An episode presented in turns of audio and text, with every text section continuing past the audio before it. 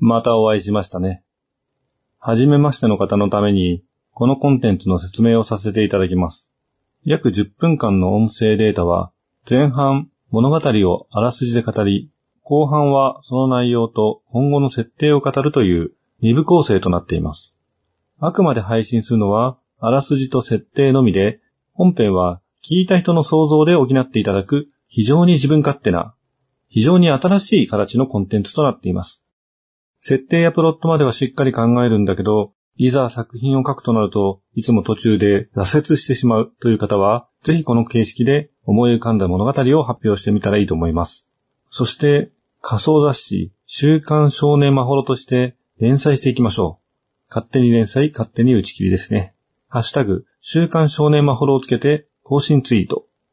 あ、中古書店ゆうやみ堂は公式ツイッターアカウントがあります。よろしければそちらもご利用ください。もし万が一に人切りフェニックスをどうしても作品化したいという方がいらっしゃったら、ゆうやみ堂までご一報ください。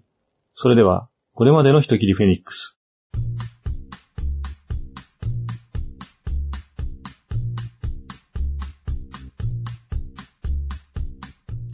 トファー寮からジュラス寮へと移動した根岸一行は、森林地区手前にある温泉街までやってきました。そこで、焼き鳥の持っていた匠の国の薬をきっかけに、アッシュという男と知り合います。アッシュは薬草の研究をしていて、その材料を探しに、ジュラス領の北の森林地区を目指していると言います。ただ、目的の場所付近では、100年以上前から生き続ける魔女が住んでいるという噂があり、誰も近づこうとはしません。あの地域には昔、生命の木と呼ばれる大木があったんです。世界に数本あると言われている世界樹の一つです。その世界樹の新芽があれば、エリクシールという薬が作れるんです。それを聞いて、ルビーは驚きます。ルビーの故郷でもある神の国にも世界樹はありました。今でもそう呼ばれる大木はありますが、生命の木はすでにその命を終え化石となって残っているだけでした。確かにエリクシールは命の源の力を回復する効果があると言われています。ただそのエリクシールは生命の木が世界から失われた何年も前に作ることができなくなっていました。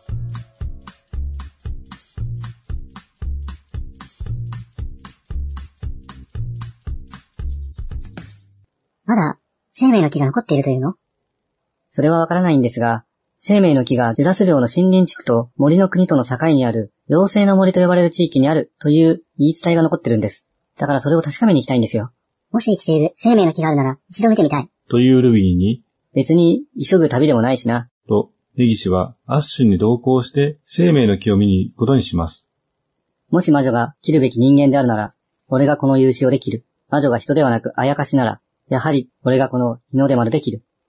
妖精の森は森の国の住人も近づかないまがまがしい場所で迷いの森とも呼ばれています。とても案内できる人間はいませんでした。それでもなんとかなるだろうと、ネギシ一行とアッシュは妖精の森へと向かいます。焼き鳥はもう少し温泉街でゆっくりすると言って、ネギシたちと別れました。ジュラス領とトファー領の境までやってきた焼き鳥は野営の準備をします。太めの木の枝を探し、身の丈ほどの鳥居を作り、その前で火を起こします。そこに持っていた薬を入れると、火から立ち上る煙の色が少し変わりました。しばらくすると、一羽の鷹が飛んできて、先ほどこしらえた鳥居に止まります。鷹に餌を与え、その足にくくられていた手紙を外すと、目を通します。そして新しい手紙をくくりつけ、焼き鳥は腰を下ろしました。荷物から英雄の国の地図を開き、手紙と見比べながらつぶやきます。桜姫のいるリード領からここまでの距離を考えると、英雄の国に留まっている間は、なんとかやりとりはできそうだな。気まぐれなネギス殿が、そのまま北の森の国へと行ってしまうのように、明日すぐに後を追わなければ。改めまして、夕闇堂の根岸です。今回から根岸一行は、ジュラス領での冒険となります。フェスティーム領から始まりましたが、すぐにトファー領へと移り、フェスティーム領ではほとんど何もしていませんでした。フェスティーム領が今後どういった形で出てくるのか、そもそも出てくるのかということについては考えていません。漠然と結構重要な地域であるという認識はあります。物語である以上、何がしかの終着点を設けなくてはなりません。漫画のネタって続けられれば続けられるようにしておくところがありますよね。人気があれば連載を終わらせないみたいな。ファンが多いと終わってほしくないという意見も多くなりますので、仕方ないことだと思うんですが、それは物語としては、もちろんそういう物語の形もあるとは思いますが、やっぱり物語は始まりと終わりがあるものですよね。そして、始まりの場所を終わりの場所、もしくは終わりに関わる場所にするっていうのは定石ですよね。まあ実際どうするかは今後考えていくかもしれません。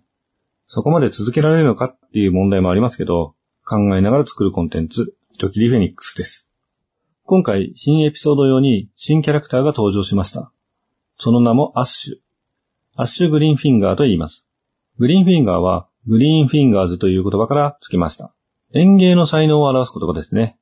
アッシュは薬草の研究をしている学者で、剣術とかは使えませんが、そろそろ出そうと思っていた魔法的な何かを使うことができるキャラクターです。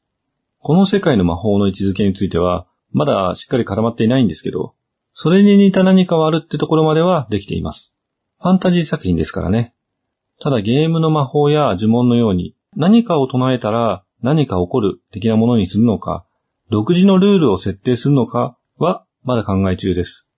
とんがり帽子のアトリエのように特殊なインクで特殊な記号を書くみたいなルールですね。なんか真似したくなるようなものが考えつけばいいんですけど、難しいですね。とりあえず、超自然的な物質はすでに出てきています。有塩の原料である鳳凰山の特殊な石とか、日の出丸の原料である霊宝の石ですね。今回の世界樹と呼ばれる木、生命の木も超自然的な物質と呼んでいいでしょう。そういったものを使うことで不思議な力を操れるようになるというのは、とりあえず確定ですね。コンピューター RPG などにおけるマジックポイントに当たるものを消費する魔法も一応登場させたいなと思っています。マジックポイントって概念は結構な発明だと思うんですよね。ヒットポイントとか、ライフポイントとか、生命力とは別に何がしかのポイントを持っているというのはなかなか面白い考え方ですよね。話はそれますけど、そういうので言うと、テーブルトーク RPG で見られるヒーローポイント的なチート機能も考えた人はすごいなと思います。格ゲーなどにある戦ってるうちに溜まっていく必殺ゲージやガードブレイクゲージ、アクティブタイムバトルなどで使われる行動可能までのゲージなど、時間や効果によって蓄積されるものってのは、コンピューターゲームだからこそわかりやすく表現されている画期的な概念です。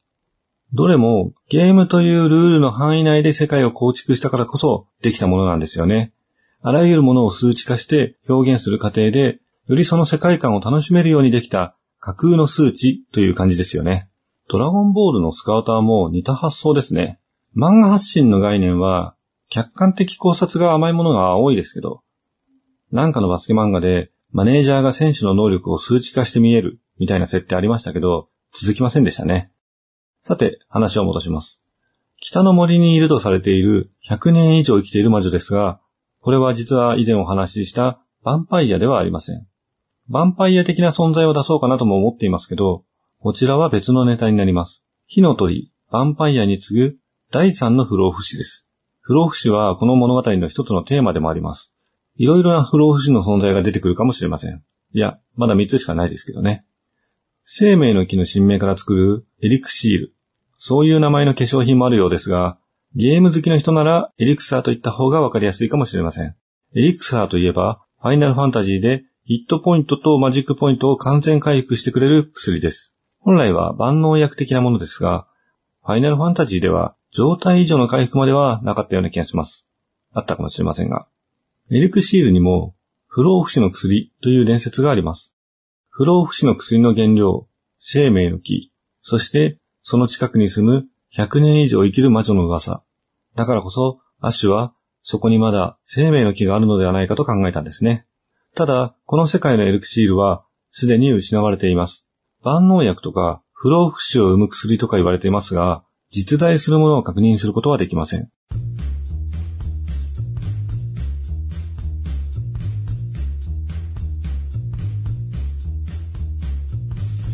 高額での取引をされたりもしていますが、本物かどうかも怪しく、その効果を試した人はいません。薬草の研究者アッシュは、その薬の知識からエリクシールに不老不死の力があるとは考えていません。ただ、人を死ににくくする効果はあります。もともと生命の木は命の活力を与えると言われています。古くから使われた薬草の一つなんですね。しかしその新芽に強力な回復作用があり、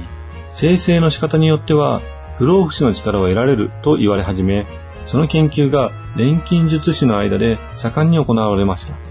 生命の木自体は大樹なんですが、もともと希少なものでした。その希少さから新芽ともなると、とても高級な素材として取り扱われるようになります。それがまた、不老不死の薬としての噂の真実味に拍車をかけることになり、結局、絶滅するまで積まれてしまったんですね。